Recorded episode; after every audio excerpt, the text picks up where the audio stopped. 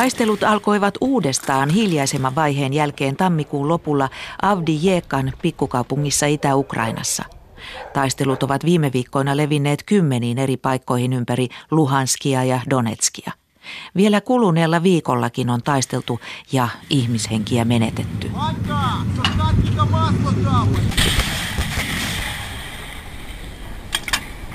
Ylen ulkomaan toimittaja Antti Kuronen on aiemmin käynyt tulitaukorajalla sijaitsevassa Avdijekkassa. Antti, miksi taistelut roiskahtivat juuri siellä ja juuri nyt? No, tämä on strategisesti hyvin tärkeä paikka Donetskin kaupungin pohjoispuolella. Avdiekassa kulkee tärkeä maantie, Donetskin ja Luhanskin välinen maantie ja rautatie. Ja nämä Venäjän tukemat joukot, kapinalliset, haluaisivat tämän maantien hallintaansa, jotta olisi helpompi kuljettaa tarvikkeita ja sotatarvikkeita Venäjältä Donetskin kaupunkiin. Eli se ei ole mitenkään sattumaa, että juuri sieltä. No ei missään nimessä ja siellä on taisteltu nyt koko tämän sodan ajan ja kun nyt alettiin sotia, niin otettiin esiin hyvin raskaat aseet taas, esimerkiksi Grad-raketin heittimet, joilla tulitettiin siviilejä Avdiekan kaupungissa ja, ja siellä tuli siviiliuhreja ja myös lämpö ja sähköt katkesivat ja ihmiset olivat 15 asteen pakkasessa ilman lämpöä.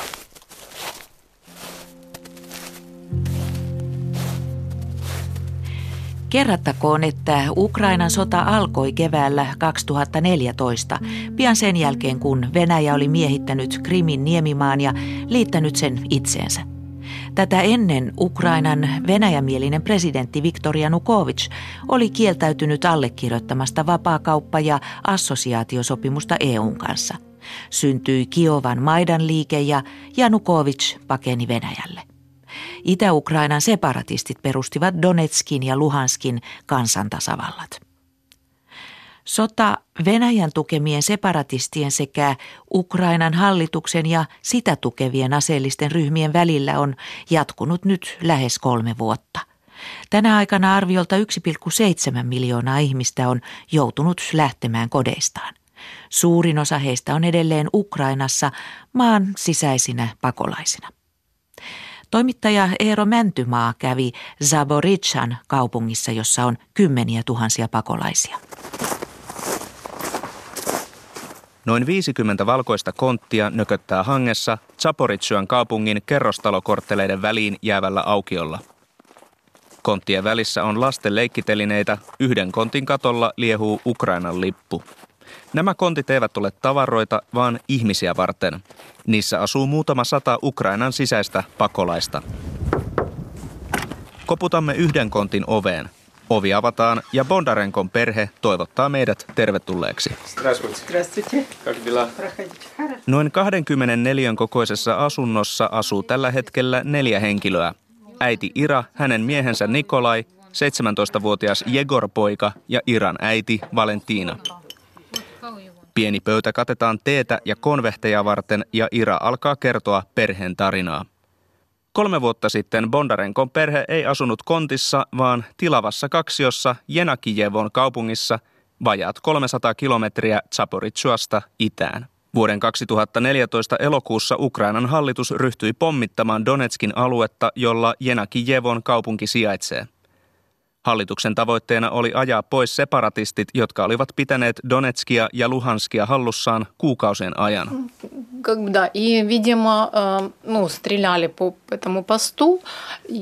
Eräänä iltana pommitus alkoi, kun olimme syömässä. Se oli vaarallista, kovaäänistä ja hyvin pelottavaa. Emme tienneet, mistä päin räjähdykset kuuluivat, emmekä tienneet, kauanko se kestäisi.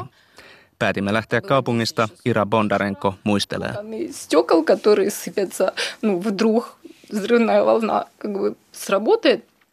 Seuraavana aamuna perhe pakkasi autoon passit, ruokaa, lämpimiä vaatteita ja lähti kohti länttä ja Zaporitsuan kaupunkia.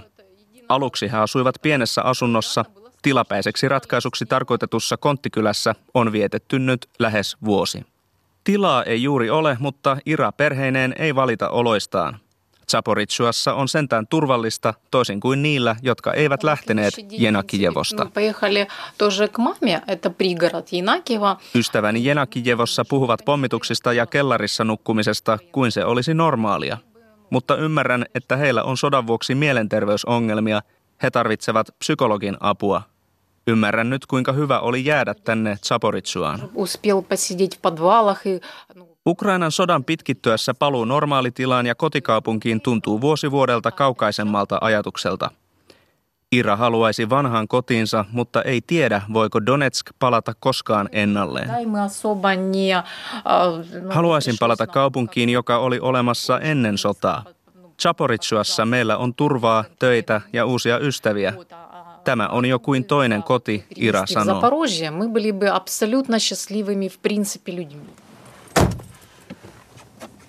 Astumme Iran miehen Nikolain autoon ja lähdemme Konttikylästä kohti Chaporitsuan keskustaa. Auto kulkee läpi loskaisen Soborni-prospektin eli katedraalin valtakadun. Vielä vuosi sitten kaupungin päätien nimi oli Prospekt Lenina, Leninin valtakatu, ja se päättyi aukioon, jonka keskellä kohosi suuri Leninin patsas. Viime vuonna patsas revittiin alas ja neuvostoajoista muistuttavat kadun nimet muutettiin – Muutokset ovat merkkejä nationalistisesta hurmoksesta, jota Ukrainan hallitus yrittää maassa nostattaa. Mutta isämaallisia ajatuksia on vaikea herättää ukrainalaisissa, joiden kotikaupunkeja hallitus parhaillaan pommittaa. Auto pysähtyy yhteen keskustan laitamilla sijaitsevista kerrostalolähiöistä. Siellä asuu Donetskista painut Malhotinan nelihenkinen perhe, joka toivottaa meidät tervetulleeksi pieneen kaksionsa. Ylivoimainen enemmistö maan sisäisistä pakolaisista asuu näin vuokralaisina muualla Ukrainassa. Oh, it was very nice life. Uh, we live uh, in my uh, apartment. We have three rooms with good furniture. Pyöritimme Gurlovkan kaupungissa mieheni kanssa kahta kalakauppaa. Meillä oli tilava asunto, kaksi autoa ja lapset hyvässä koulussa. Se oli rauhallista ja hyvää elämää. Tietenkin kaipaan sitä, sanoo äiti Marina Malhotina, joka nykyisin tekee vapaaehtoistyötä paikallisella punaisella ristillä. It's nice life, of course I am missing those time. 50 000 ihmistä pakeni Tampereen kokoisesta Gurlovkasta, kun Ukrainan hallituksen joukot ja separatistit kolme vuotta sitten alkoivat taistella alueen hallinnasta. Pakolaisten asettuminen muualle Ukrainaan ei ole ollut kivutonta. Kaupunkien äkillinen väestölisäys on nostanut vuokratasoa ja työttömien määrää. Suurin osa ukrainalaisista on solidaarisia pakolaisia kohtaan, mutta eivät kaikki.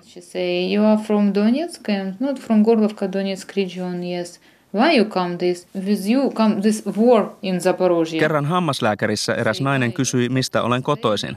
Kun sanoin olevani Donetskista, hän kysyi, miksi tulimme tänne. Tuomme sodan mukanamme Saporitsyaan. Kysyin häneltä, olenko minä muka terroristi. Look at me and I am what? I am terrorist. Pitkittyessään sota jakaa ukrainalaiset kahtia, Marina sanoo murheellisena. And I don't care what Ukraine or DNR. I want to save Gurlovka. Minä en välitä, onko Gurlovka tulevaisuudessa osa Ukrainaa vai Donetskin kansantasavaltaa. Haluan sen pommeista vapaana. Haluan kotikaupunkini olevan turvallinen taas. Haluan tämän typerän sodan päättyvän. I want to stop this stupid war. Ukrainasta on kolmen viime vuoden aikana tullut turvapaikanhakijoita myös Suomeen, mutta heille ei pääsääntöisesti anneta kansainvälistä suojelua täällä. Maahanmuuttovirasto perustelee tätä sillä, että Krimiltä tai Itä-Ukrainasta paineet voivat muuttaa maan sisäisiksi pakolaisiksi muualle Ukrainaan. Studiossa on nyt kaksi Ukrainaa hyvin tuntevaa henkilöä. Ulkopoliittisen instituutin vanhempi tutkija Kristi Raik sekä Ukrainasta pitkin sotaa raportoinut Ylen ulkomaan toimittaja Antti Kuronen. Kuka aloitti tammikuun lopulla Avdijekan kaupungista alkaneet väkivaltaisuudet? Kun pitäisi haluaa vastata?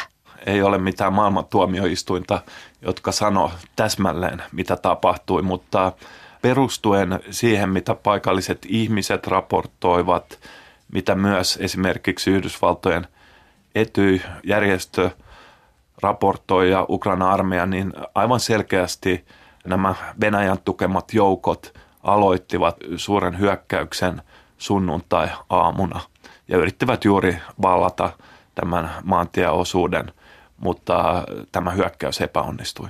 Tässä täytyy muistaa, että se hyökkäys kohdistui alueeseen, joka on Ukrainan hallituksen kontrolloima ja jota sitten pommitettiin Venäjän kontrollissa olevan alueen puolelta ja sen takia syntyi kuolon uhreja nimenomaan siellä Ukrainan puolella. Onko Venäjä oikeastaan vieläkään julkisesti myöntänyt osuuttaan Ukrainan sotaan?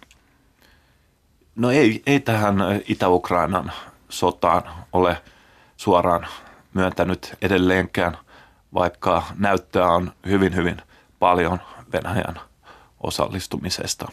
Ja miksi näin, Kristi? No Venäjä pyrkii siihen, että se saisi sen itäisen Ukrainan konfliktin ratkaistua tavalla, joka antaa Venäjälle, Venäjälle vaikutuskanavia niin kuin koko Ukrainaan ja Kiovaan. Ja pyrkii rakentamaan sinne sellaiset nukkehallitukset ja, ja sellaiset niin kuin paikalliselta näyttävät armeijat, jotka käytännössä ovat Venäjän ohjailtavissa, mutta jotka se niin kuin yrittää sitten saada osaksi Ukrainan poliittista järjestelmää.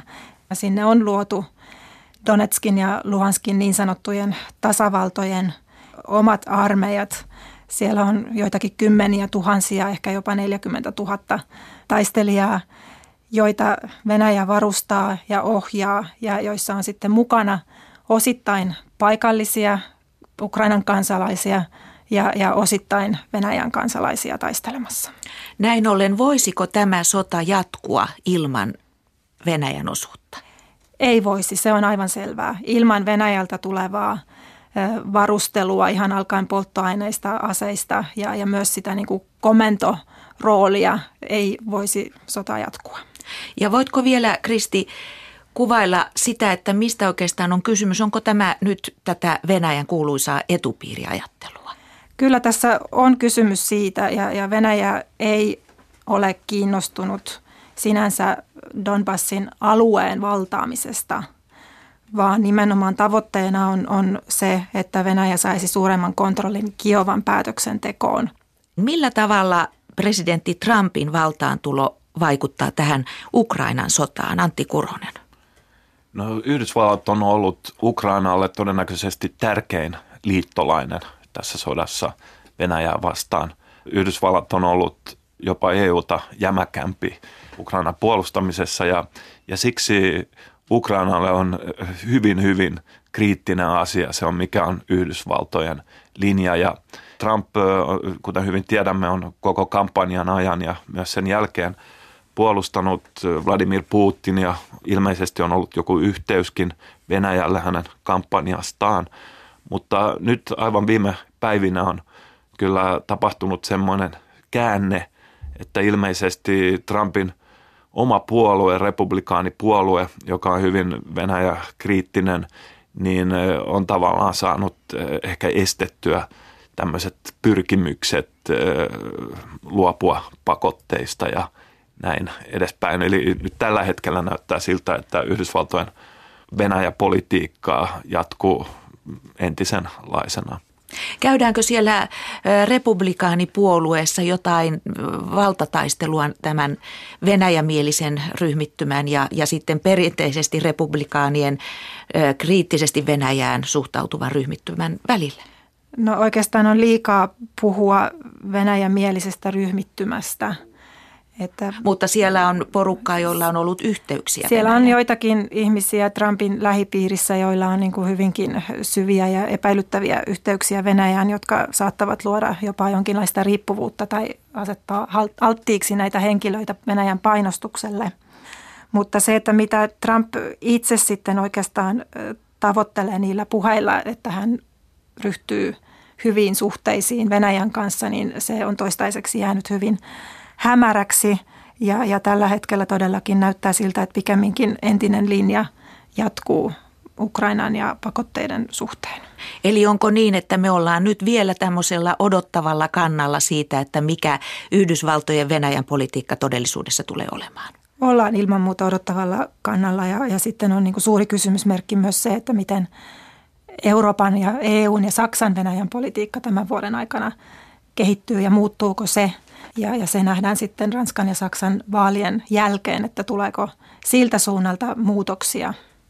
Niin, kuinka tärkeää se on EUlle esimerkiksi nämä pakotteet, että ne pysyvät, Venäjän pakotteet pysyvät voimassa?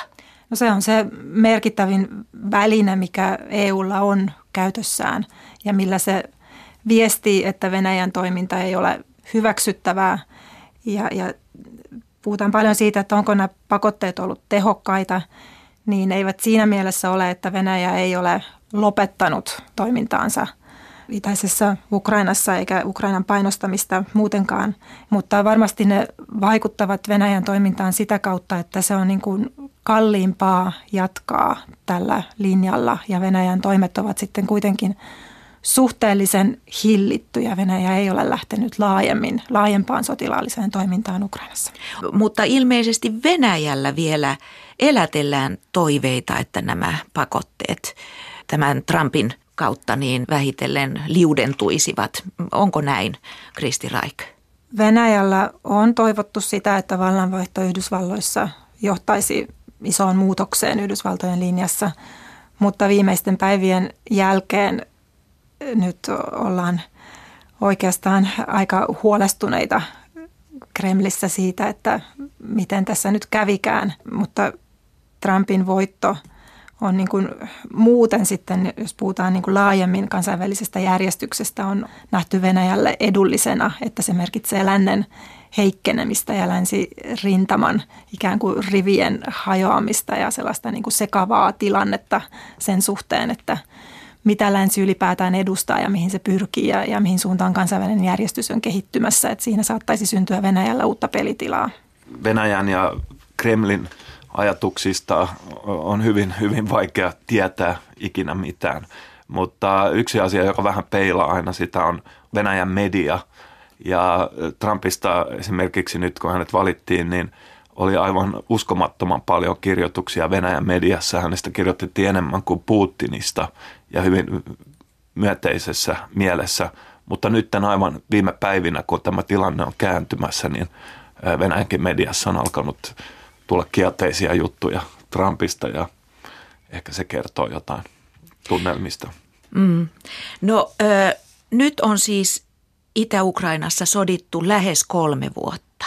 Miltä, miltä tällä hetkellä näyttää? Onko mitään valoa tunnelin päässä? Voiko mitään ratkaisua realistisesti nyt odottaa? Mitä sanot ulkopoliittisen instituutin vanhempi tutkija Kristi Raik? En ole toiveikas. Ja, ja oikeastaan niin paras, mitä nyt voidaan toivoa, on se, että se sotiminen pysyy mahdollisimman rajallisena, vähäisenä.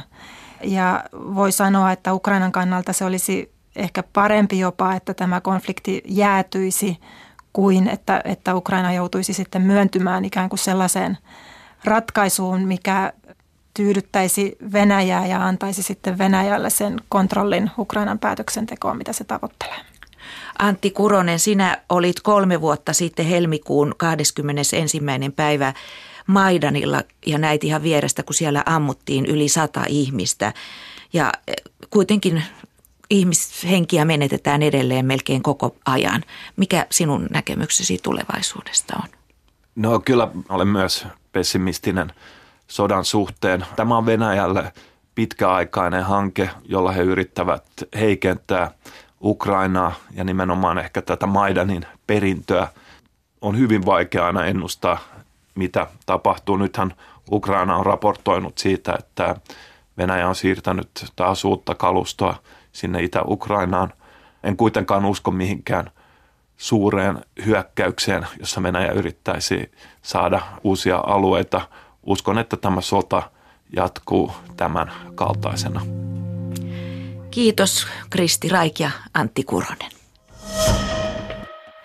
Kuulemme vielä yhden ihmisen hyvin henkilökohtaisen puheenvuoron Ukrainan sodasta. Hän on ukrainalainen Odessassa syntynyt valokuvaaja Olja Morvan, joka on kuvannut Ukrainan sotaa kolmen vuoden ajan. It was heartbreaking. To be honest, I'm Russian speaking Ukrainian. Kun sota syttyi, sydämeni särkyi. Olen venäjän kielinen, mutta en ole koskaan tuntenut itseäni syrjityksi. Päinvastoin meillä venäjänkielisillä oli pääsy parhaisiin kouluihin ja yliopistoihin. So for me, when Crimea was annexed, it was like a betrayal. Kun Krimin niemimaa liitettiin Venäjään, se oli minulle kuin petos. Ei ollut totta, että venäjänkielisiä olisi sorrettu Ukrainassa. Se sattui kovasti. And also it broke my family personally. Sota myös särki oman perheeni. Isäni on venäjämielinen, äitini ukrainamielinen.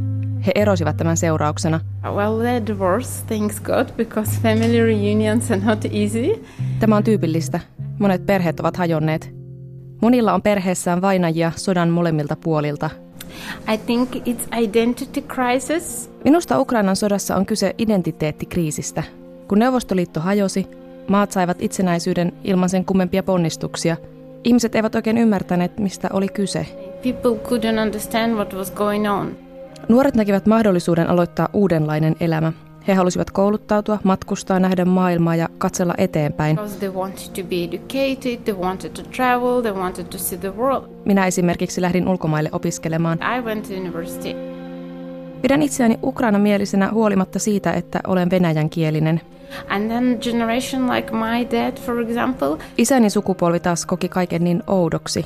Elämä muuttui epävarmaksi. In Soviet Union, you work, you get your apartment, you get your retirement, everything is so clear. Neuvostoliiton aikana isällä oli työpaikka, asunto, luvassa eläke. Kenelläkään ei ollut paljoa, mutta se mitä oli, oli varmasti. Kaikki oli selkeää. He identifies Russia with Soviet Union. Isäni yhdistää nyky-Venäjän Neuvostoliittoon. Ei hän ymmärrä, että Venäjä on korruptoitunut ja siellä jylläävät oligarkit. And it has nothing to do with what he remembers. Ei Venäjällä ole enää mitään tekemistä sen kanssa, mitä isäni muistaa. Ei se ole enää Neuvostoliitto. That it's no longer Soviet Union. Mutta hän muistaa sen, kun oli nuori ja onnellinen. Ei häntä vainottu, eikä hän nähnyt nälkää 60- ja 70-luvuilla. Ne olivat hänen kultaisia aikojaan. He had like good years, 60s, 70s. Sen sijaan itsenäisessä Ukrainassa isän piti tehdä kolmea eri työtä, jotta sai kasaan perheensä elannon. Hän näki kaikkialla vain korruptiota. He had to work so hard every way he could Nyt isä on eläkkeellä ja hän pysyy tuskin hengissä niillä vähillä rahoilla, mitkä hänellä on. He's in miserable state. He doesn't have much money. He can barely make it. Ja hän on sentään tehnyt koko ikänsä työtä. Olja Morvan on kuvannut sotaa siitä lähtien, kun Maidanin vallankumous puhkesi loppuvuodesta 2013. Kaikkein vaikuttavimmaksi hän kuvailee hetken, jolloin ymmärsi, että tavalliset ukrainalaiset ihmiset tappelevat nyt keskenään. Hän esittelee valokuvaa, jossa nähdään ihmisiä ensimmäisessä ukrainamielisessä mielenosoituksessa Donetskissa. In Maidan, you had like people fighting police, people fighting government. Maidanissa ihmiset tappelivat poliisia ja valtiovaltaa vastaan.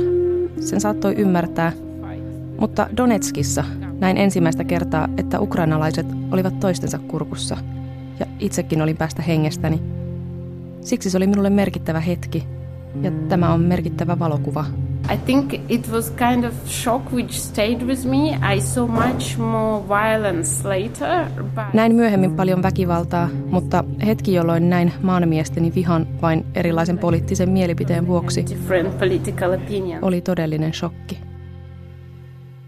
Näin siis valokuvaaja Oolia Morvan, jonka valokuvia sodasta oli viime viikolla esillä Helsingin yliopistossa. Olja muuten kertoi, että huolimatta poliittisista erimielisyyksistä isänsä kanssa, he ovat hyvissä väleissä. Lukija ja äänisuunnittelija äskeisessä oli Suvi Tuuli Kataja. Näin maailmanpolitiikan arkipäivää tällä kertaa. Ensi viikolla puhumme sananvapaudesta.